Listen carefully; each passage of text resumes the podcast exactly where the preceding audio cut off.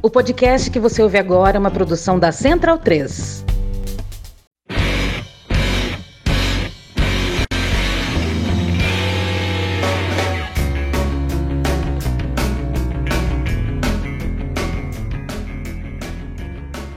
Dia, boa tarde, boa noite. Está começando mais um Quadro Negro Podcast, um podcast sobre educação. Um podcast mal educado sobre educação. Eu sou o Davi Agatocles. E eu sou o Felipe Trafa. E aí, Trafani, hoje um tema complexo aí, né, para falar sobre esses levantes contra o novo ensino médio aí, um programa que poderia ter cinco horas, né, mas infelizmente tem uma hora só, mas com certeza se desdobrará em mais aí, né? Cara, e é, é, é impressionante, né, como em todos os nossos episódios, né, nos últimos tempos, a gente vem falando sobre a presença, né, de, de autoritarismo dentro da, da educação, como a gente vem mostrando a presença dos agentes privados, né, e aí no caso hoje a gente vai falar de uma gigante, uma nova gigante no setor da educação, é, do setor privado, replay, né? nadando, né? nadando em orçamento público, né? Desculpa. Não, não, parece até replay, né? A gente fica aqui. Parece até replay.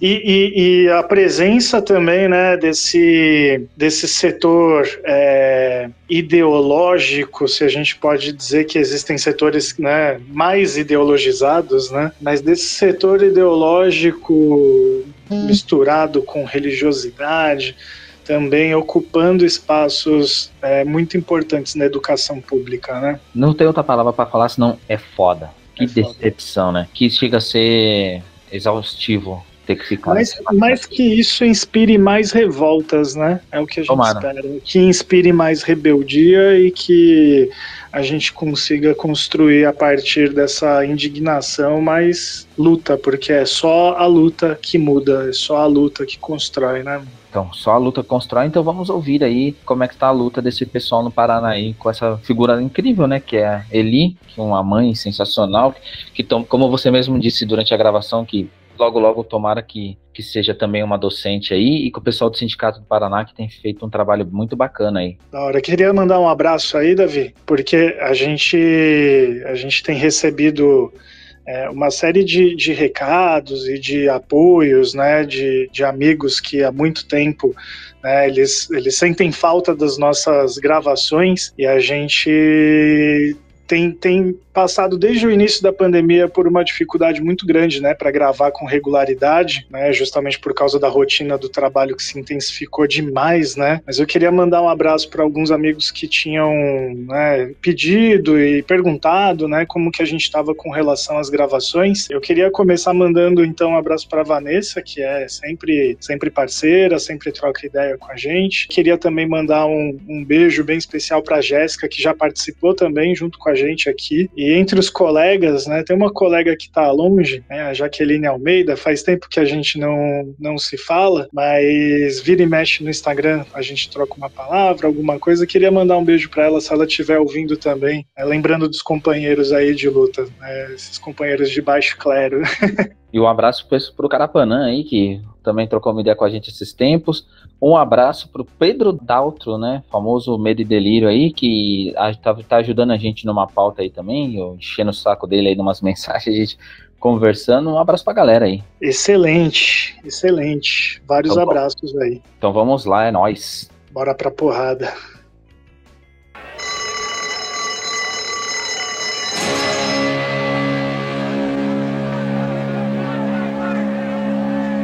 Mais uma vez na sala de aula. Tudo bem aí, querido Trafani? Tudo jóia, Davi. Como é que você tá, meu? Olha, tranquilo, cara. Quer dizer, queria estar tranquilo, né? Mas tanta coisa pra gente resolver aí. Tudo bem, Valkyria? Tudo bem. E com vocês, meninos? Deitando. Aqui tudo bem também. Indo. E você, Luiz, tudo em paz aí?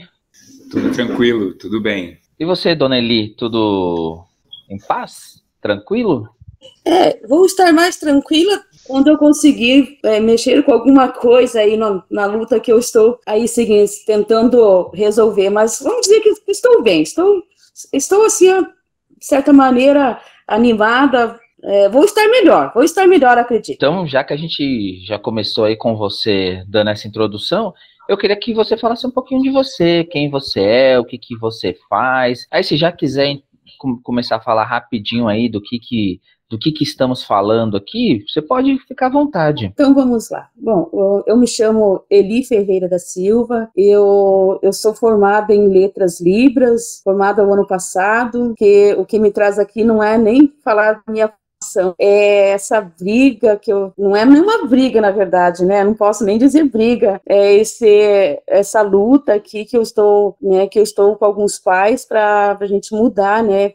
Essa coisa que está acontecendo né? Eu falo essa decepção, né? Na, dentro do ensino do ensino médio. Então, eu sou mãe de aluno, mãe de aluno do curso técnico aqui em Francisco Beltrão, e então, assim, vendo a realidade do que está acontecendo, eu, eu não consegui ficar calada, eu não consegui ficar parada, porque eu achei que era meu dever como mãe e também como professora, digo assim, professora desempregada, até pelo sistema, pela, pela nossa realidade. Eu sou professora, eu, eu não tive oportunidades porque eu me formei recentemente, eu não sou é, das, vamos dizer assim, das, é, das concursadas antigas.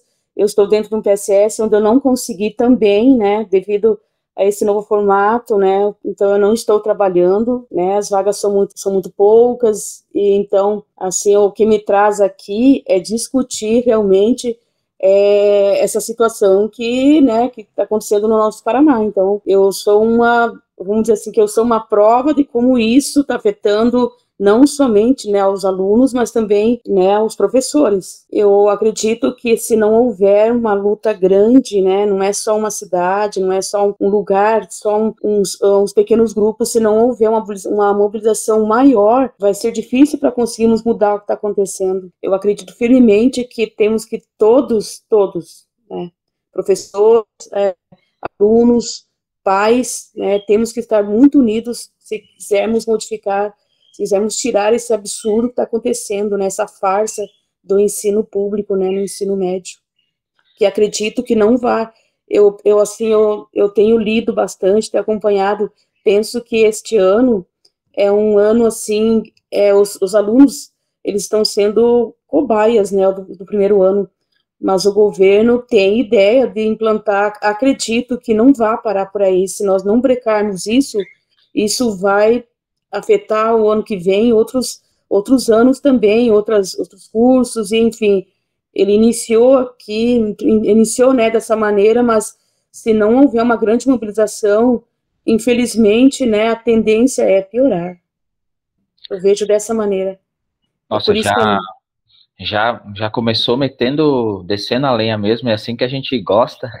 e, e agora, é... Valkyria, Luiz, então, já que ela, ela inclusive, achei até interessante né, usar a palavra farsa, né, que nós, profissionais da educação, né, vocês aí no Paraná, a gente aqui em São Paulo, parece que essa é uma palavra comum para nós, assim. Então, queria que você, Luiz, ou a Valkyria, né, dessem qual que é o contexto, né, vocês que estão na visão sindicalizada aí, também falem de vocês aí, se apresentem um pouquinho, e, se de um vocês dois quiserem dar o, o olhar de fora aí, né, de quem, de fora no sentido não como mãe, né, e nem professor, mas alguém que está ali organizando essa luta, qual que é esse cenário de farsa aí que a, que a já nomeou aí, e, enfim, se quiser se apresentar também, por falar um pouco de vocês, falar da, dessa luta aí, pode ficar à vontade. Obrigada, Davi. Então, meu, né, primeiro quero cumprimentar o Davi, o Felipe, por esse quadro. Acho que é muito interessante colocar numa outra plataforma, né, no podcast, é, o debate sobre educação. Acho que a gente precisa ocupar todos os espaços possíveis e agora as possibilidades de comunicação vão se ampliando e aí fazendo com que os nossos problemas, os nossos debates e as nossas, as nossas lutas cheguem mais longe, né? Vocês estão aí em São Paulo, a gente aqui no Paraná, mas a gente vai vendo que as peleias são as mesmas. Eu sou Valquíria, eu sou professora também na rede, né?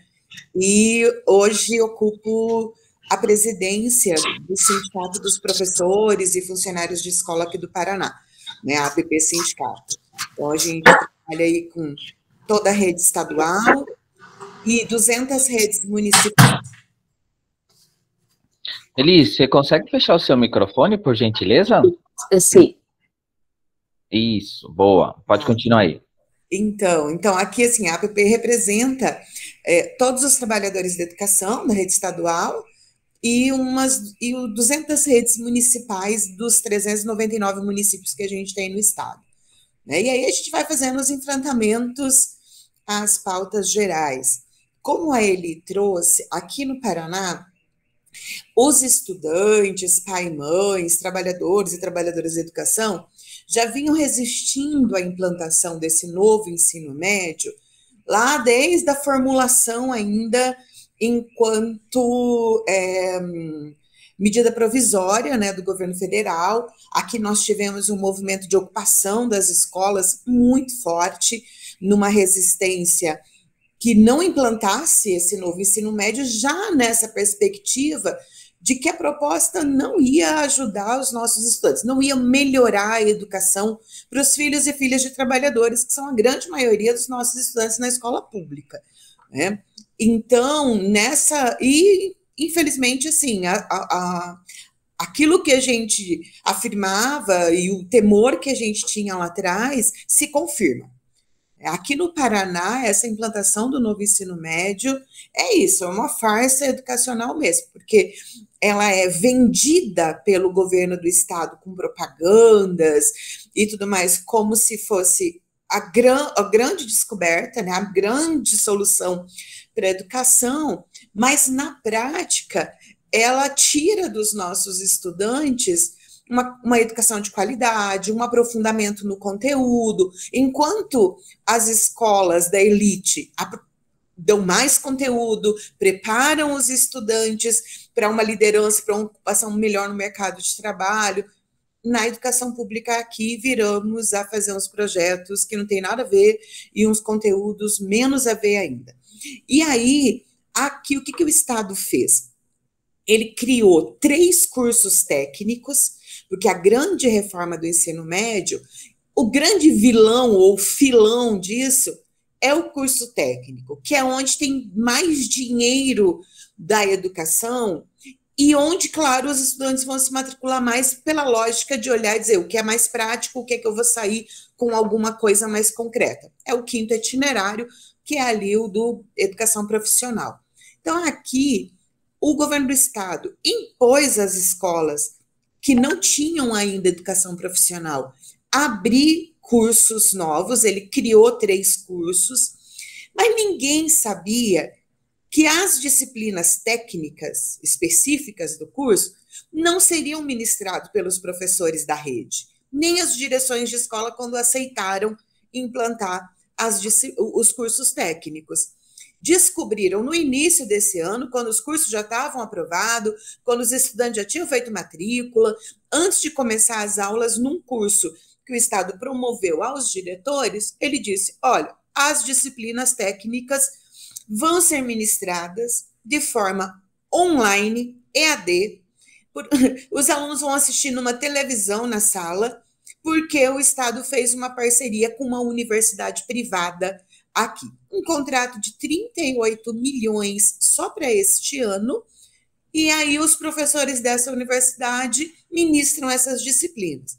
Claro que, como um professor ministra aula para mais de 20 turmas ao mesmo tempo, e o aluno do primeiro ano do ensino médio tem que ficar seis aulas no dia plantado assistindo uma TV com um professor, sabe Deus onde ele está, provavelmente lá em Maringá, porque a universidade é de lá, ministrando. Não tem como tirar dúvida, não tem quem. Fi... Na sala, eles colocaram um monitor, que é um egresso, um aluno que acabou de fazer o ensino médio, ou uma pessoa que não tem formação para estar tá ali, para mediar. A pedagoga da escola é que tem que fazer a chamada, lançar, avaliar, fazer tudo, porque o professor da Unicesumar só ministra a aula à distância e aí os alunos são obrigados a ficar seis aulas plantado no mesmo dia, assistindo das sete e pouco da manhã a quase uma hora aulas pela TV. Então aí começou um pouco disso que a, que a Eli traz, que é os próprios estudantes dizerem, cara, isso não é aula. Se nós nós não nos matriculamos num curso técnico, para as disciplinas técnicas próprias do curso não serem ministradas aqui em sala. Como é que a gente vai aprender esse negócio? Na dúvida, eu tiro dúvida com quem? Não tira, porque o professor está lá na TV, não tira dúvida. Então começou um movimento dos estudantes, né, das estudantes, de vários pais e mães a cobrar das escolas, não, a gente quer aula de verdade, porque isso aqui não é aula. Aí começou, nós tivemos em Cascavel, em Francisco Beltrão, que é de onde é Eli, dois vizinhos, que é uma cidade, um município próximo ali a Francisco Beltrão, e começou a ampliar.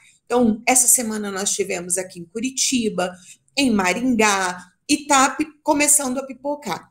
Em Cascavel, eles conseguiram, assim, num, numa escola que é só de educação profissional, que a gente chama aqui de CEP, que é o Colégio de Educação Profissional, eles conseguiram. Os estudantes se negaram a assistir às aulas veiculadas pela TV, e aí a Secretaria de Estado da Educação teve que, lá naquela escola, é, suspender as aulas online e contratar professores para ministrar as aulas.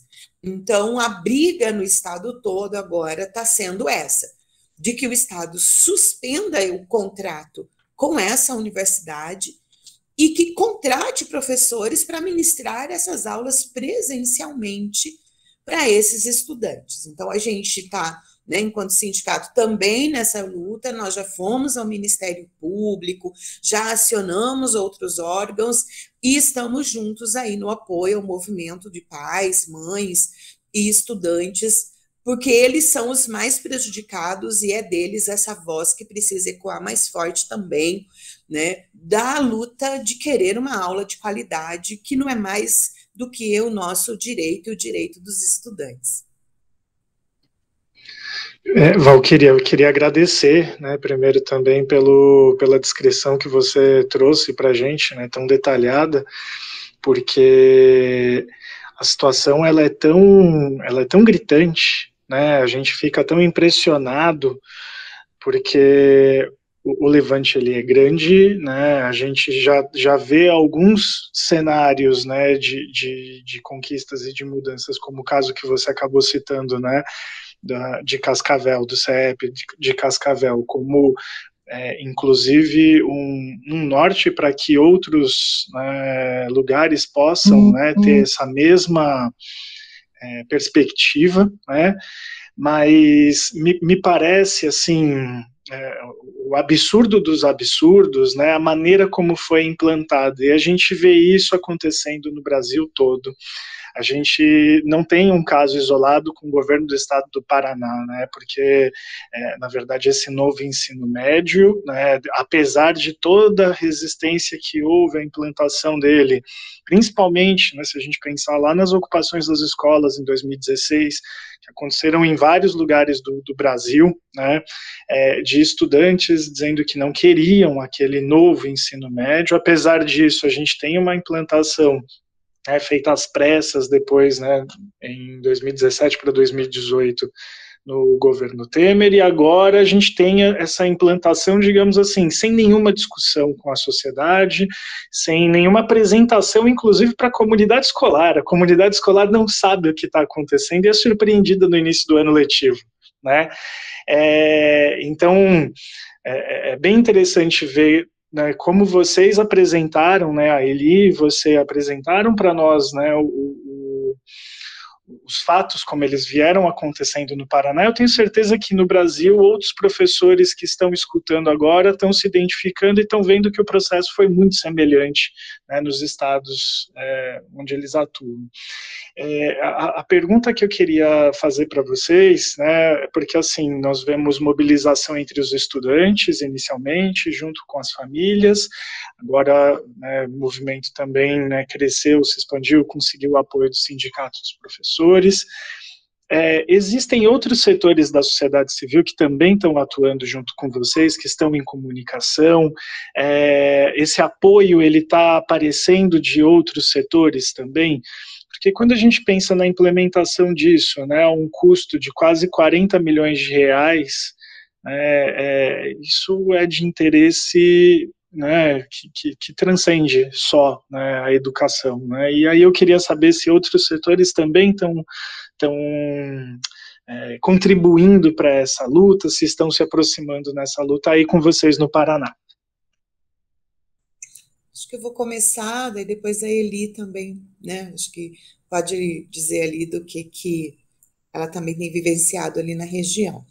Aqui nós temos sim outras entidades que estão vindo né, juntar com a gente nessa briga.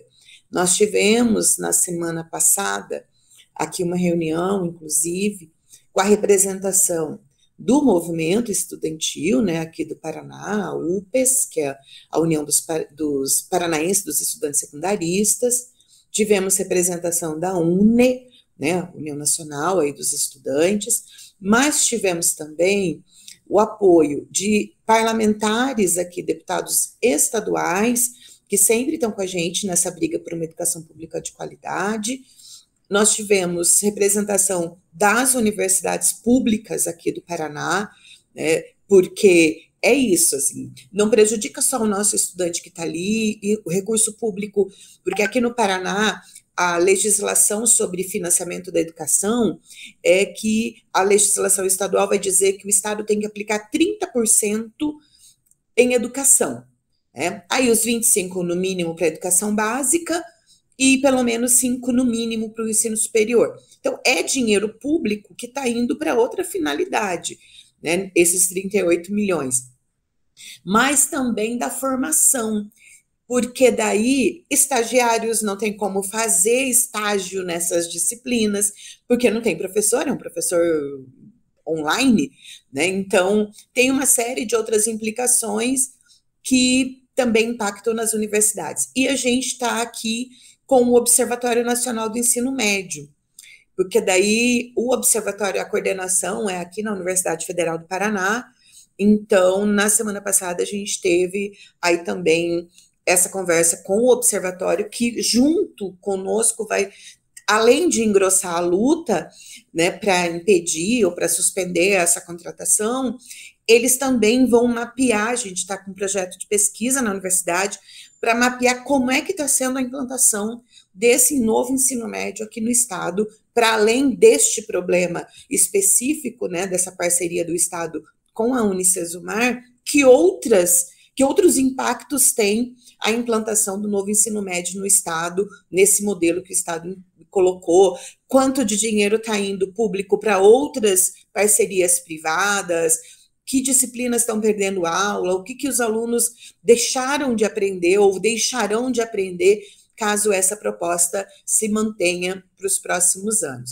Então, a gente tem um conjunto de outras entidades e companheiros e companheiras de outras lutas também que estão aí conosco, engrossando as fileiras né, da resistência e do enfrentamento a esse modelo do novo ensino médio aqui, principalmente essa contratação da Unicesumar.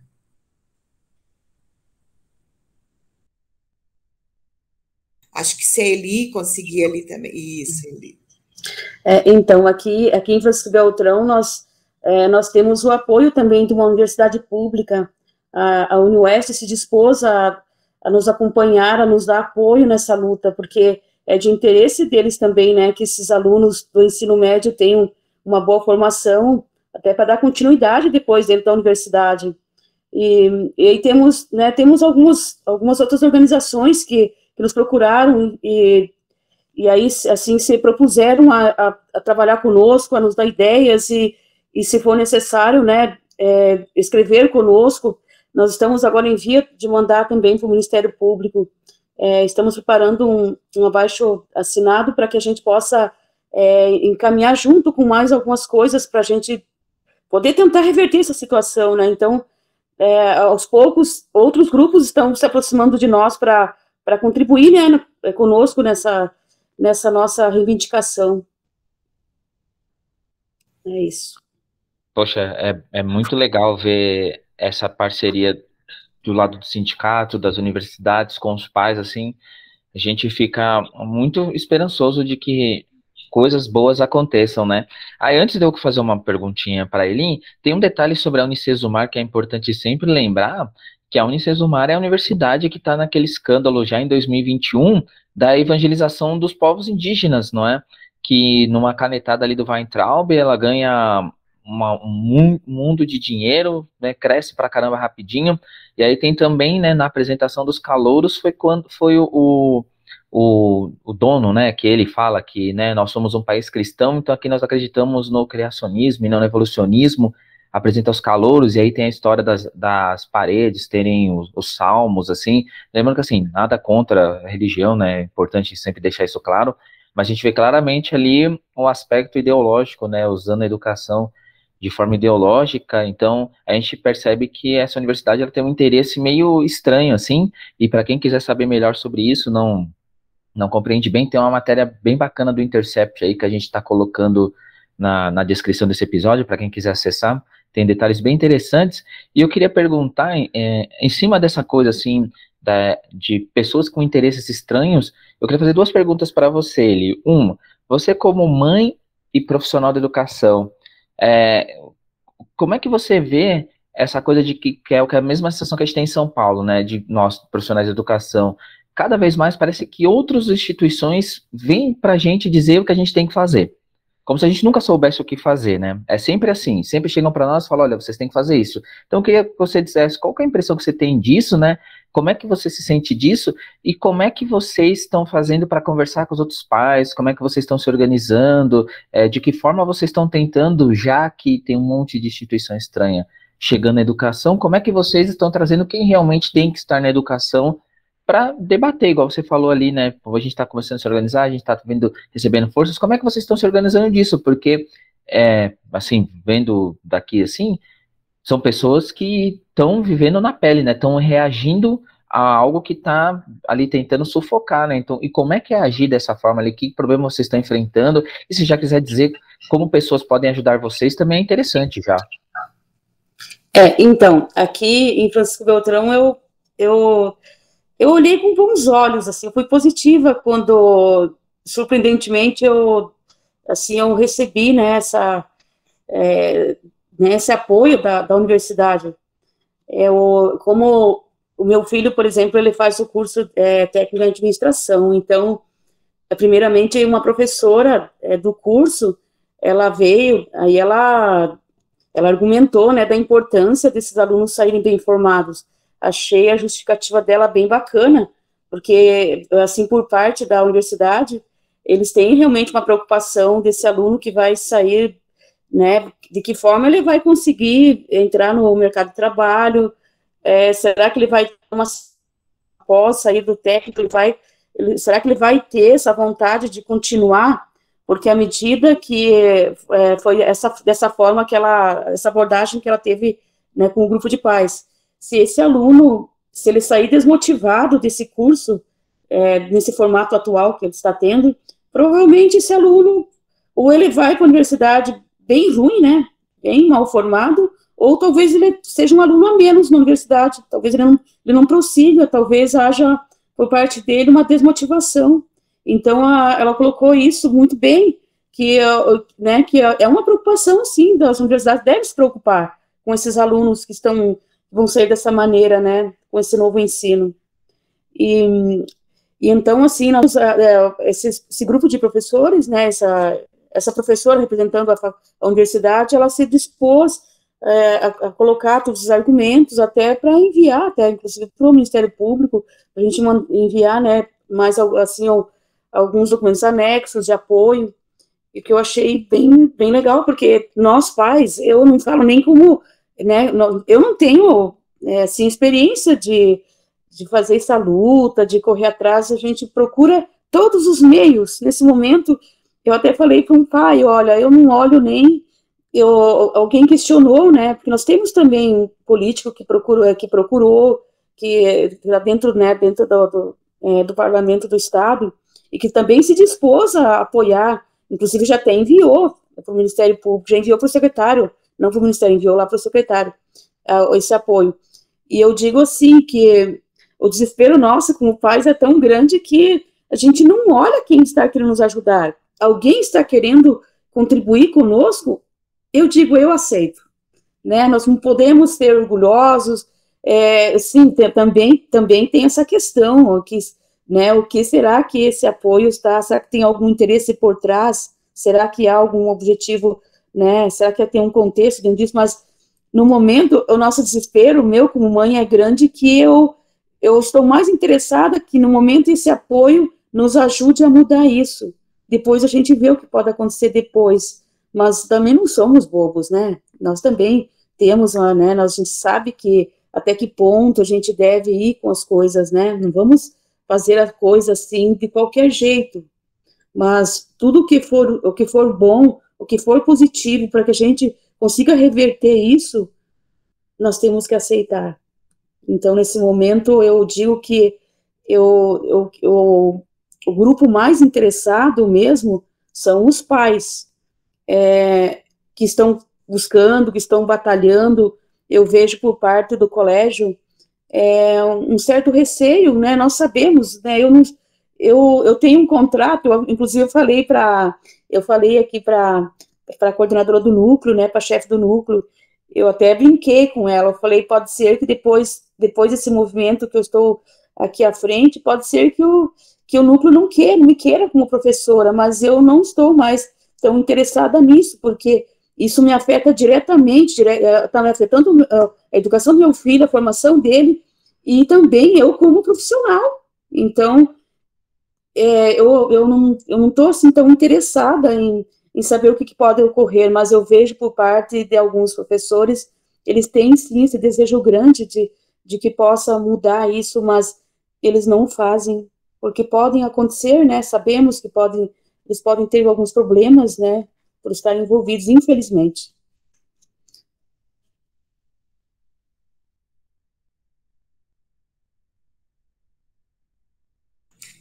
Pegar um gancho aí na fala da Eli e trazer um outro problema que a gente está vivenciando aqui, que é um pouco do que ela traz na fala dela da perseguição é, nós temos é, aqui na rede estadual um secretário de educação que é um empresário, né, muito bem sucedido, que é aí de São Paulo, né? Veio para cá, veio a convite do governador do estado. Então, o Renato Feder, ele é um dos sócios proprietários da Multilaser, né? Ele e um amigo de escola são os donos aí da Multilaser. Grupo Eugin, e um empresário na área de tecnologia, e um milionário, né? E ligado ao grupo da Fundação Lehman. Então, tem aí é, o braço do mercado educacional, é, o interesse do mercado educacional nas redes públicas do país. E ele, como, vou usar o termo empresarial, CEO de uma empresa, né? Ele, como o dono e o gerente máximo de uma empresa, tem lidado com a rede e com as escolas aqui como se estivesse gerenciando uma empresa. Então, ele estabelece a meta, dá a tarefa e tem que ser cumprida. Não importa se a realidade da escola que a direção está tocando não dá conta de dar conta daquela meta.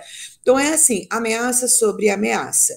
Então, é a meritocracia rasgada da pior forma. Ele dá a meta e ele pune ou é, é, premia, né? Tem ou premiação ou punição. A premiação, às vezes, é só um elogio, mas tem, mas a punição é mais pesada. Então, as escolas hoje vivem um medo constante, por principalmente as direções de escola.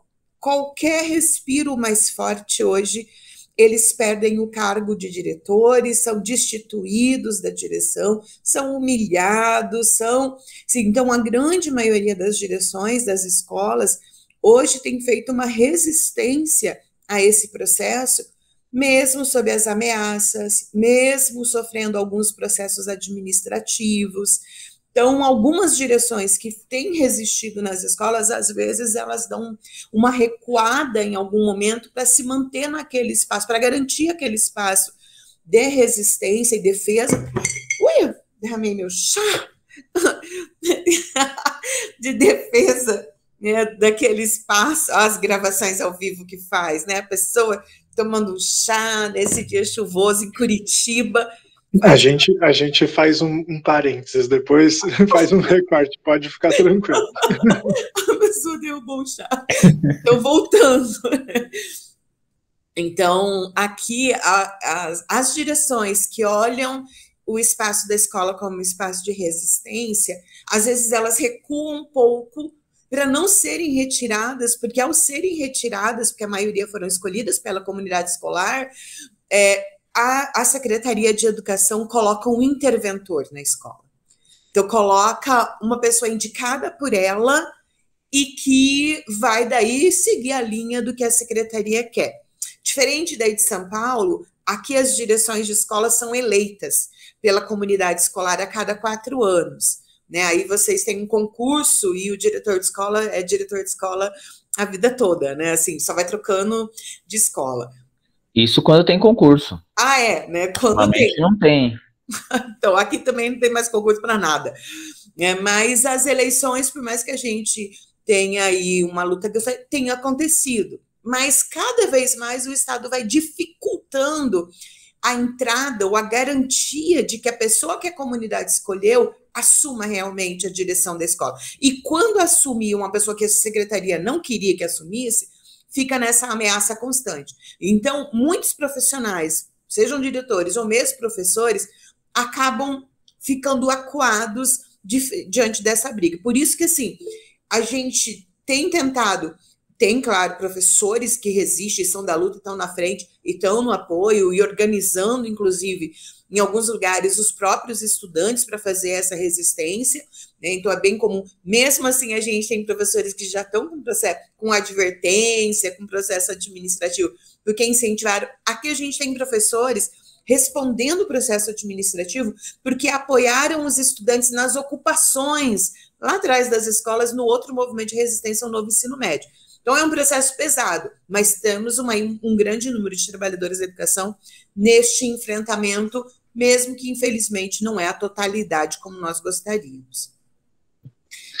E, acho que esse relato ele só mostra para a gente o quanto né, essa ideologia do gestorismo que se meteu né, na educação, e claro, né, isso é um projeto mesmo né, de, de exterminar a educação, né, ela só funciona justamente com muita vigilância, né, a um custo né, de, de, muita é, agressividade contra o corpo docente, principalmente, né, fundamentalmente contra o corpo docente, elimina qualquer possibilidade de autonomia, de um trabalho que possa ter a preocupação, antes de, de mais nada, pedagógica, né, porque na verdade a gente passa a ter apenas esses objetivos, né, é, da gestão de então, né, daquele então, né, sendo colocados em prática, justamente com, com muita vigilância e muita punição, né, é isso, é perseguição, é punição, são advertências, a gente perdendo cargo, é, é a gente trabalhando com a corda no pescoço, né, e dizer algo que, que passa né, completamente fora dos objetivos pedagógicos que se deveriam né, ser objeto de, de construção da, da educação, principalmente da educação pública. É, eu, eu queria aproveitar, já que né, a gente chegou nessa, nessa parte da, da discussão, e, e eu queria saber né, o que, que a gente pode fazer né, como a gente pode começar a, a, a olhar para vocês, principalmente para vocês, como exemplo de mobilização das famílias, dos estudantes, né, para para tensionar de uma certa forma, né, para começar a ter mais participação dentro de toda essa estrutura. Né? Então, gostaria de saber como vocês né, podem trazer exemplos né, e, e, como a gente pode começar a imaginar formas né, de tensionar também, de se reunir, de conseguir conversar, de, de começar a construir um movimento para poder esticar para o outro lado essa corda. Aqui, por mais que a gente tenha dado um apoio grande ao movimento, nós temos também tomado o cuidado de deixar ele na centralidade dos sujeitos da escola. É, o estudante porque nós, enquanto profissionais, fizemos a denúncia no Ministério Público e tivemos uma resposta horrorosa, assim, do tipo: ah, não há ilegalidade, a, a lei prevê parceria, né? Aquela coisa que a gente já sabe da formalidade. Mas quando a voz do sujeito da escola, quem realme, a quem realmente a gente faz a educação pública, olha e diz: eu não quero isso, porque isso não é bom para mim, ela tem um outro peso na sociedade e um outro peso diante dos órgãos de fiscalização que precisam garantir uma educação pública de qualidade. Então, é diferente, por mais que nós, professores e professoras, dissemos isso todo, falamos isso todo dia, é diferente para o estudante que é o que para quem né, se destina ao nosso trabalho, olhar e dizer para o Estado: eu não quero isso que está sendo oferecido. Não é isso que eu quero da escola. Eu não quero uma aula pela TV. Eu quero ter o meu professor presencial para eu tirar dúvida, para eu aprender na relação, como é o processo da aprendizagem. Né? A gente viu quanto esses dois anos de ensino remoto trouxeram de prejuízos na maturidade, na aprendizagem, no relacionamento. Imagine mais uma disciplina, três anos fazendo um curso técnico online, EAD. Então, eu acho que essa voz precisa ser ecoada no estado inteiro e no país inteiro. E aí eu acho que esse é o reforço, tanto Felipe, Davi, que estão aqui assim. Nossos estudantes, as nossas estudantes precisam se empoderar deste espaço que é deles, e reforçar isso de dizer qual educação eles querem ter. É, nós dissemos isso, a gente fala isso como professores, até né, todo, porque nós trabalhamos de uma vida na educação, né? É a nossa vida.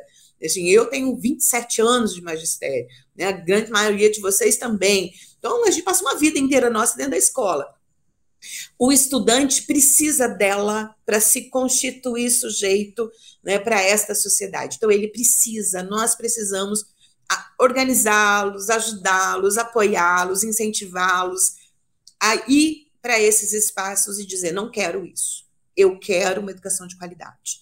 Se a gente tiver esse movimento no, no país todo, a gente tem condição de ir lá e pressionar, sim, quem faz a lei para alterar esse projeto de lei, que a gente não quer o que está posto. Né? Os pais e mães, como a Eli, que está aqui, eu também sou mãe de estudante de ensino médio, a gente assim, nós também temos um outro papel em dizer o que a gente quer para os nossos filhos e filhas. E aí ele diz: olha, tem alguns parlamentares nos procurando. A gente tem que sim dizer a essas pessoas que estão lá e que definem as leis e que constroem as leis o que a gente quer. Porque eles são eleitos com a justificativa de nos representar, mas eles votam naquilo que o governo quer. São poucos que nos representam. A gente tem que cobrar daqueles que é da base do governo, dizer, não quero isso. Se vira. Aqui no caso do Paraná, revoga esse contrato e põe professor lá, vai custar mais barato para o Estado botar professor presencial do que manter um contrato com uma universidade privada, que o Davi bem caracterizou aqui, enriqueceu nos últimos anos, cresceu, já compõe grupos internacionais, Descroton, Anhanguera e todos os outros aí de grupos privados que atuam na educação, pegando dinheiro público. Acho que a gente tem uma tarefa, tanto nós, trabalhadores da educação, pais, mães, estudantes, e não é só chavão, né, não é um slogan, é luta de chão de escola mesmo, de rua, em dizer o que a gente quer para a educação nesse país. Senão, essas pessoas que são estranhas como vocês disseram, empresários, né, um monte de outras pessoas vão para dentro da escola, pegar nosso dinheiro e transformar a educação pública no que é de pior de novo para os nossos filhos e filhas serem os empregados deles para ganhar a miséria que eles estão pagando nesse período que a gente vive uma crise tão grande nesse país, em que os nossos companheiros e companheiras estão aí a passar fome, né, as pessoas sem emprego, e como ele disse, os nossos filhos precisam estar bem preparados, precisam ir para a universidade, precisam trabalhar, ter uma boa remuneração.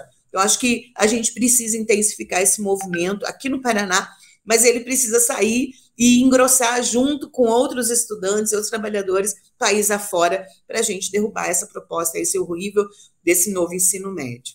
Pegando o gancho do início da conversa da Valquíria, quando ela fala que os que os alunos, né, e pais, eu acredito também que, que os alunos devem ser os primeiros a recusar essa, essa oferta de ensino, mas por um outro lado eu, eu vejo assim, na, uh, eu vejo na, na prática acontecendo um certo medo dos pais, dos próprios filhos batalharem. Eu sugeri ontem dentro do, do meu grupo ali, eu tenho um grupo de WhatsApp onde conversamos sobre nossos, na, nosso movimento E alguns pais têm medo do que esses filhos deles estarem assim recusando essas aulas e serem punidos de alguma maneira. É, então, a, acho que tem que haver uma conscientização bem grande. Eu, eu se eu pudesse, olha, eu digo para você, se eu pudesse ter um, um espaço dentro das rádios, é difícil para gente. É, para vocês terem uma ideia, vou contar uma coisa aqui.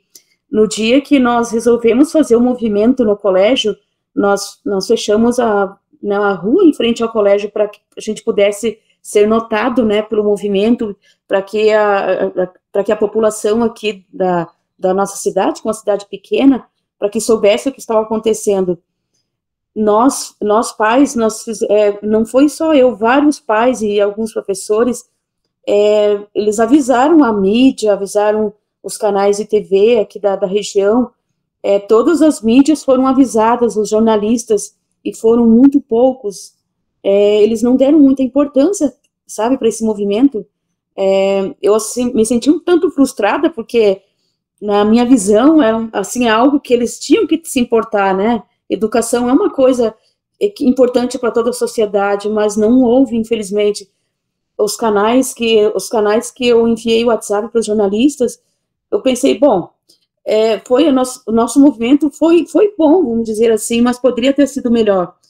É, mas também houve um evento aí que, uh, infelizmente, aconteceu um crime bem no momento, bem no momento que estávamos fazendo nossa manifestação, estava acontecendo na cidade, é, aí um, é, um, um marido matou a esposa, depois se suicidou, então parece-me que essas coisas chamam mais atenção dos jornalistas do que uma luta, né, de, de estudantes, de pais, mas eu, de certa forma, eu ainda penso que isso não era uma desculpa para eles não estarem presentes, porque posterior a tudo isso, poderia se ter tido um interesse de, de procurar o grupo, de, sabe, pelo menos uma, uma consideração, um pedido de desculpas por não estarem presentes, foram convidados, foram avisados que haveria isso, então não houve.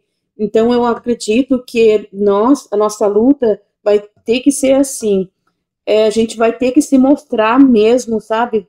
Não contar muito com, é, não contar muito com o jornalismo, com os canais, porque eu não vejo, eu não sei se algum de vocês, eu também não tenho tido tanto tempo para assistir os jornais, mas eu não vejo nenhuma matéria falando do que está acontecendo na televisão.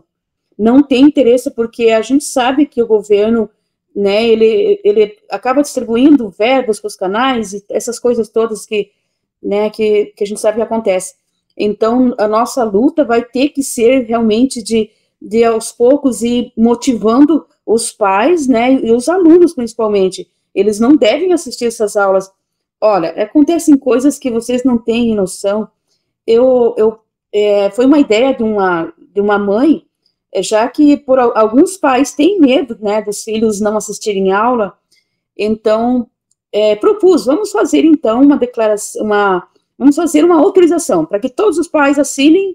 É, vamos fazer assim, então, né? Vamos, é, os pais que permitem que os filhos deem as costas para a televisão assinem concordando, porque aí nós temos um documento em mãos, né? Temos um documento em mãos legal que o pai está sabendo, né? Que o filho não está, não é uma coisa que um ou dois decidiu, porque é, por mais que exista um, um grupo grande que apoia, também, também tem uma minoria que não está nem aí, sabe? Infelizmente, que, que assim, que, que de, ah, vamos deixar ver o que vai acontecer.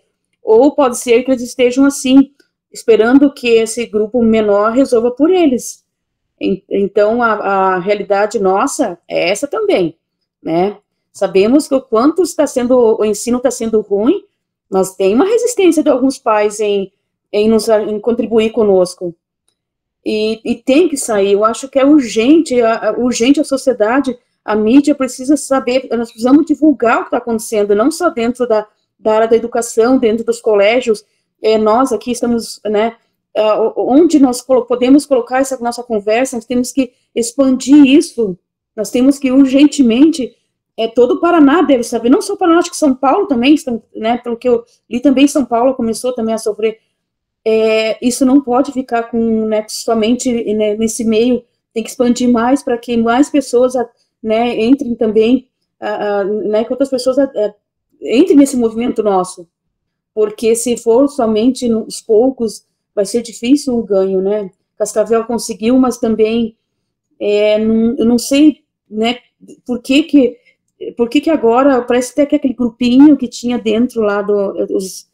né, os alunos tinham um grupo que era bem bacana lá dentro do, acho que era no Instagram, e parece-me que eles pararam, né, de colocar, depois que conseguiu, eles, não sei se eles continuam apoiando outros grupos, mas precisa, a gente precisa urgente expandir, e, e eu acredito que a gente tem que procurar os canais, todos os canais, as rádios, né, poderiam nos apoiar. Aqui eu, eu assim, estamos aos pouquinhos. Eu estou tendo essa luta, assim, de incentivar todos os pais, porque tem alguns ainda que estão resistindo. E a ideia nossa agora é, é, é nessa semana que vem agora, é fazer um movimento mesmo, né, um movimento para ser mais visto. Eu ainda estou assim, estamos organizando essa semana, é uma semana, né, que muita gente viaja, então na semana que vem a gente vai se organizar melhor mas precisa, a gente precisa mostrar, mostrar. Só duas coisas para quem está ouvindo. É, quando ela fala semana, né, que a gente está gravando aqui na segunda semana de abril, então acho que, né, porque algumas escolas têm as pausas aí na terceira semana de abril, então por isso que tem essa coisa né, dessa informação. Para quem está ouvindo depois, situar aí no tempo. Tem uma coisinha que eu queria falar, ele é que na verdade estavam ocorrendo dois crimes no dia que vocês fizeram o ato. É que um é um crime midiático, que é esse crime horrendo que você citou, e o outro crime é o crime diário que ninguém abre os olhos, que é o que está acontecendo com a educação, porque é criminoso isso.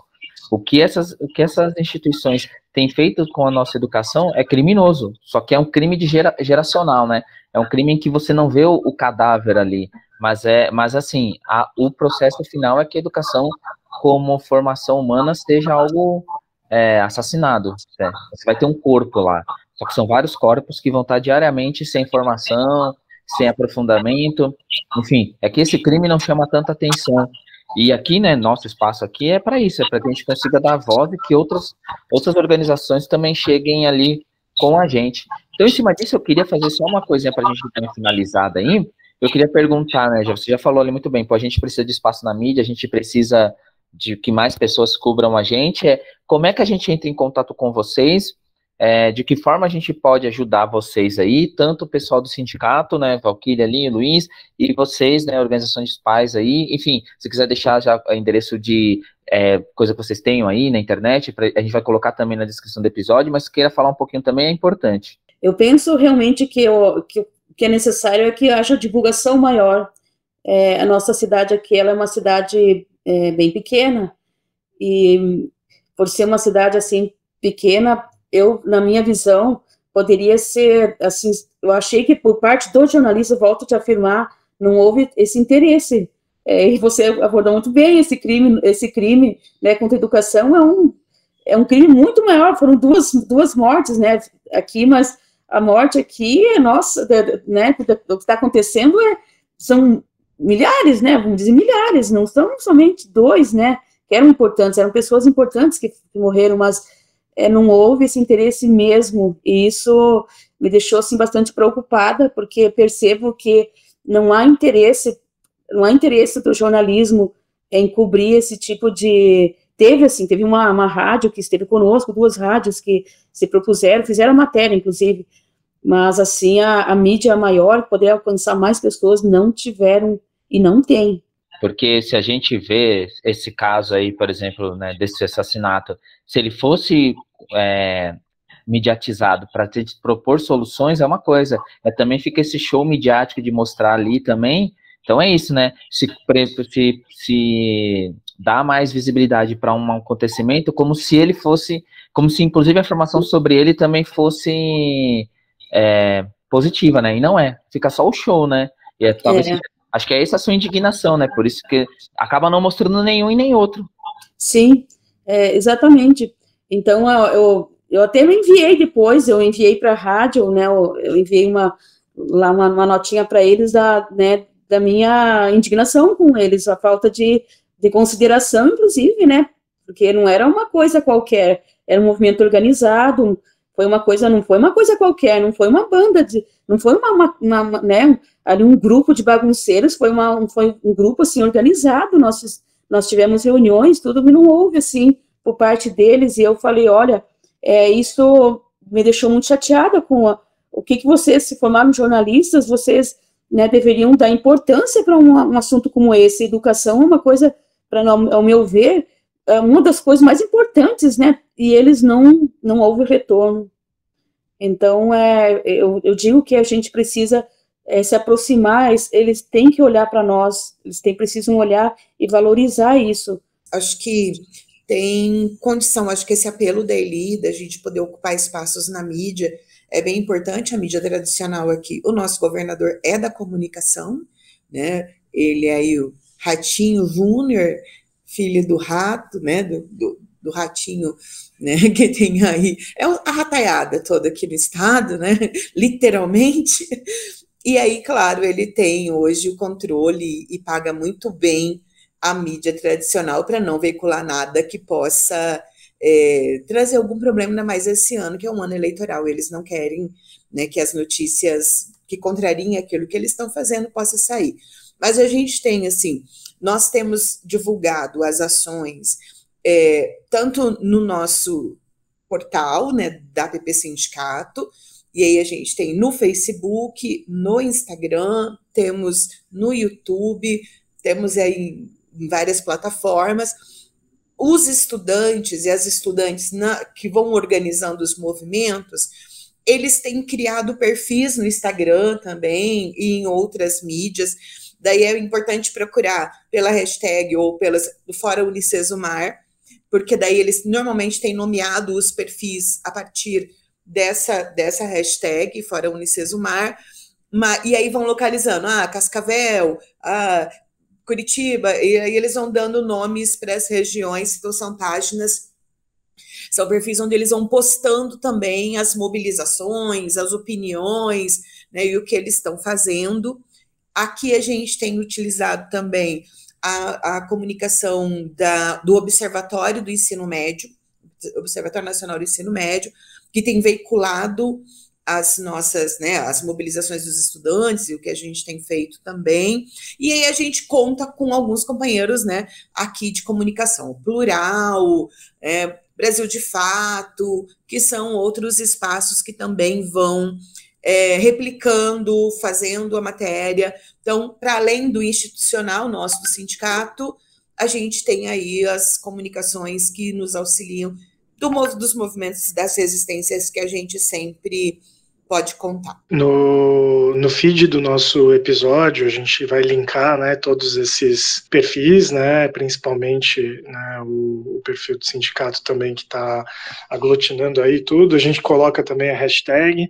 Para quem acompanha o Quadro Negro também no Twitter, a gente faz um, uma thread lá, um fio no Twitter, colocando também todos os perfis e, e links que a gente tem citado aqui então no nosso episódio. Queria agradecer vocês, assim, peço desculpas pelo nosso espaço tão pequeno, mas que está sempre aberto aí a receber vocês, sempre que vocês quiserem aí divulgar também coisas, nós estamos abertos aí, eu queria então deixar um, um abraço de, de força aí para vocês aí na luta de vocês, como profissional de educação eu torço para que dê certo e que se espalhem para outros lugares, que é extremamente importante, então eu queria deixar um abraço é, Eli, se quiser falar alguma coisa para finalizar, se tem alguma coisinha aí que você queira pincelar rapidamente, então já queria deixar um abraço aí e pode. É, então, eu quero agradecer essa oportunidade, né? E conforme a Valquíria falou, né, que temos também o, no apoio do Observatório do Ensino Médio, até eles me procuraram, eu até nós tivemos uma entrevista, eles publicaram, né, algumas falas e, e falar que eu fico muito feliz por esse espaço.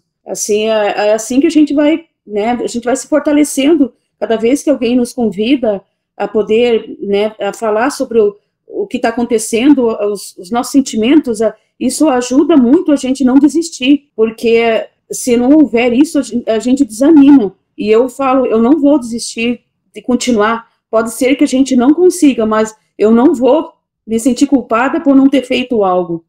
E, e nos próximos dias, eu acredito que a gente vai conseguir fazer um, né, uma, uma outra manifestação, é, estou escrevendo aí os documentos para ser enviados e, e não vamos desistir, viu? Obrigada por essa oportunidade e, e pelo apoio que vocês têm dado, né? O sindicato é, também tem, tem me acompanhado, tem me procurado e eu fico muito feliz por isso. Muito obrigada pela oportunidade. Grande abraço a todos vocês. Também quero agradecer, parabenizar vocês pelo espaço, né, pelo programa, e dizer que estamos aí, né, enquanto educadores, professores e professoras, trabalhadores de educação, na luta sempre por uma educação pública de qualidade.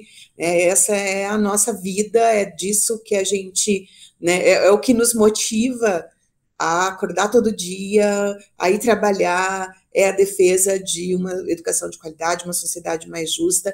Então a gente está aí à disposição de vocês para que precisarem. Agradecer Eu... ao Luiz também, que está, né, desculpa, Trafani, que apesar de quem na gravação não ouviu, mas ele está aqui no suporte, aqui atrás com a gente, mandando os links, dando, passando as informações, então agradecer a ele também, né, Trafani?